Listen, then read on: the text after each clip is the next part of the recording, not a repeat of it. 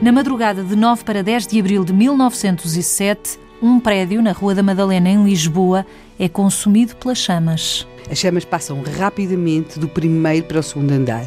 Num dado momento, houve-se uma terrível explosão. O incêndio da Rua da Madalena. Já se sabe que o prédio ficou destruído e as pessoas foram salvas ou não? Bem, no, no, final o saldo será terrível. Vamos falar de 14 vítimas, algumas das quais crianças. À Mas, janela, a pedirem-se por socorro.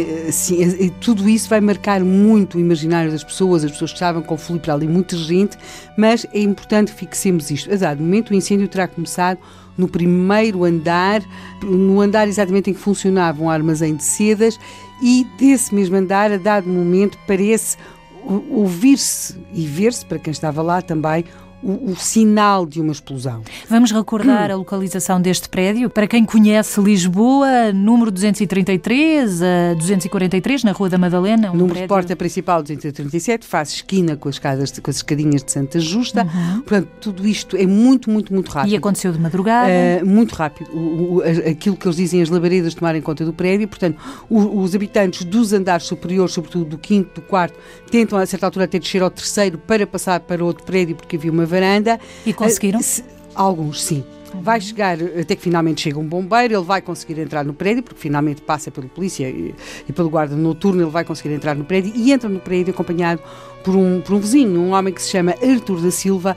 E este uh, vizinho, este Artur da Silva, um homem ainda jovem, que os jornais descrevem como um rapaz, vai fazer um relato muito preciso daquilo que vai ver dentro do prédio. Sabe-se como é que começou este incêndio? Começou com o tal fumo não, mas não se sabe. Ainda não. Sabe o que é ainda que aconteceu. Não. Para já só se sabe o que é que se vai ver. Porque quando este, este bombeiro e o rapaz entram dentro do prédio, o que é que eles veem? Ele chega, o rapaz chega ao segundo andar, bate na porta do segundo andar, não consegue nada e tenta chegar ao terceiro. Mas ao querer prosseguir, e agora estou a citar, os jornais, viu as chamas diante de si tomando a escada. Quis retroceder, mas o fogo tinha-lhe tomado a retirada. Enfiou então por uma porta do terceiro andar que subitamente se abriu, avisando quem vinha a sair do que se passava. Correu com os locatários para a varanda e conseguiu, pela empena do prédio, passar por uma janela do prédio contíguo. Ouviu, porém, gritos atrás de si. Era uma senhora dos seus 18 anos que caíra sufocada na varanda. Voltou à empena e salvou-a, seguindo-se o salvamento de outras pessoas.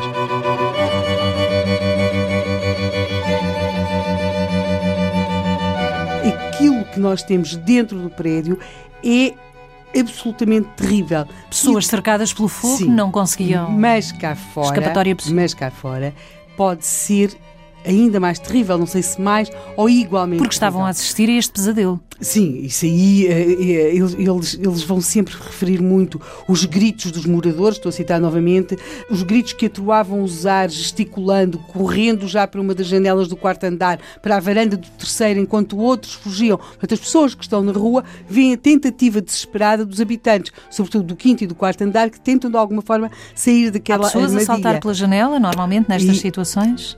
Pois, e aí chegou quase, não sei se, se, por conhecer ou não conhecer a história ou só por intuição, àquilo que é um dos momentos mais terríveis deste incêndio da Rua da Madalena, ou tragédia da Rua da Madalena.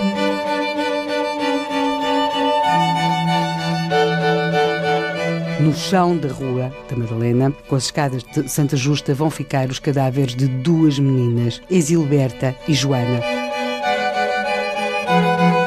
A Joana morreu quando tentava saltar, exatamente passar da varanda do prédio da Rua da Madalena para o prédio contíguo.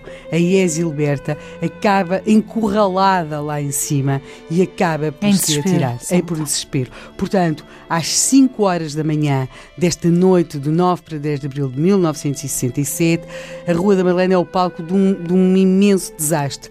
Há um prédio totalmente consumido pelas chamas. E há mortes. Há 14 vítimas e, sobretudo, além das vítimas carbonizadas dentro do prédio, há os cadáveres destas duas meninas no, no chão, o que vai marcar profundamente quem viu e, sobretudo, também quem leu, porque esta história vai ganhar uma dimensão que só Nos se percebe jornais. pela importância que os jornais tinham na época.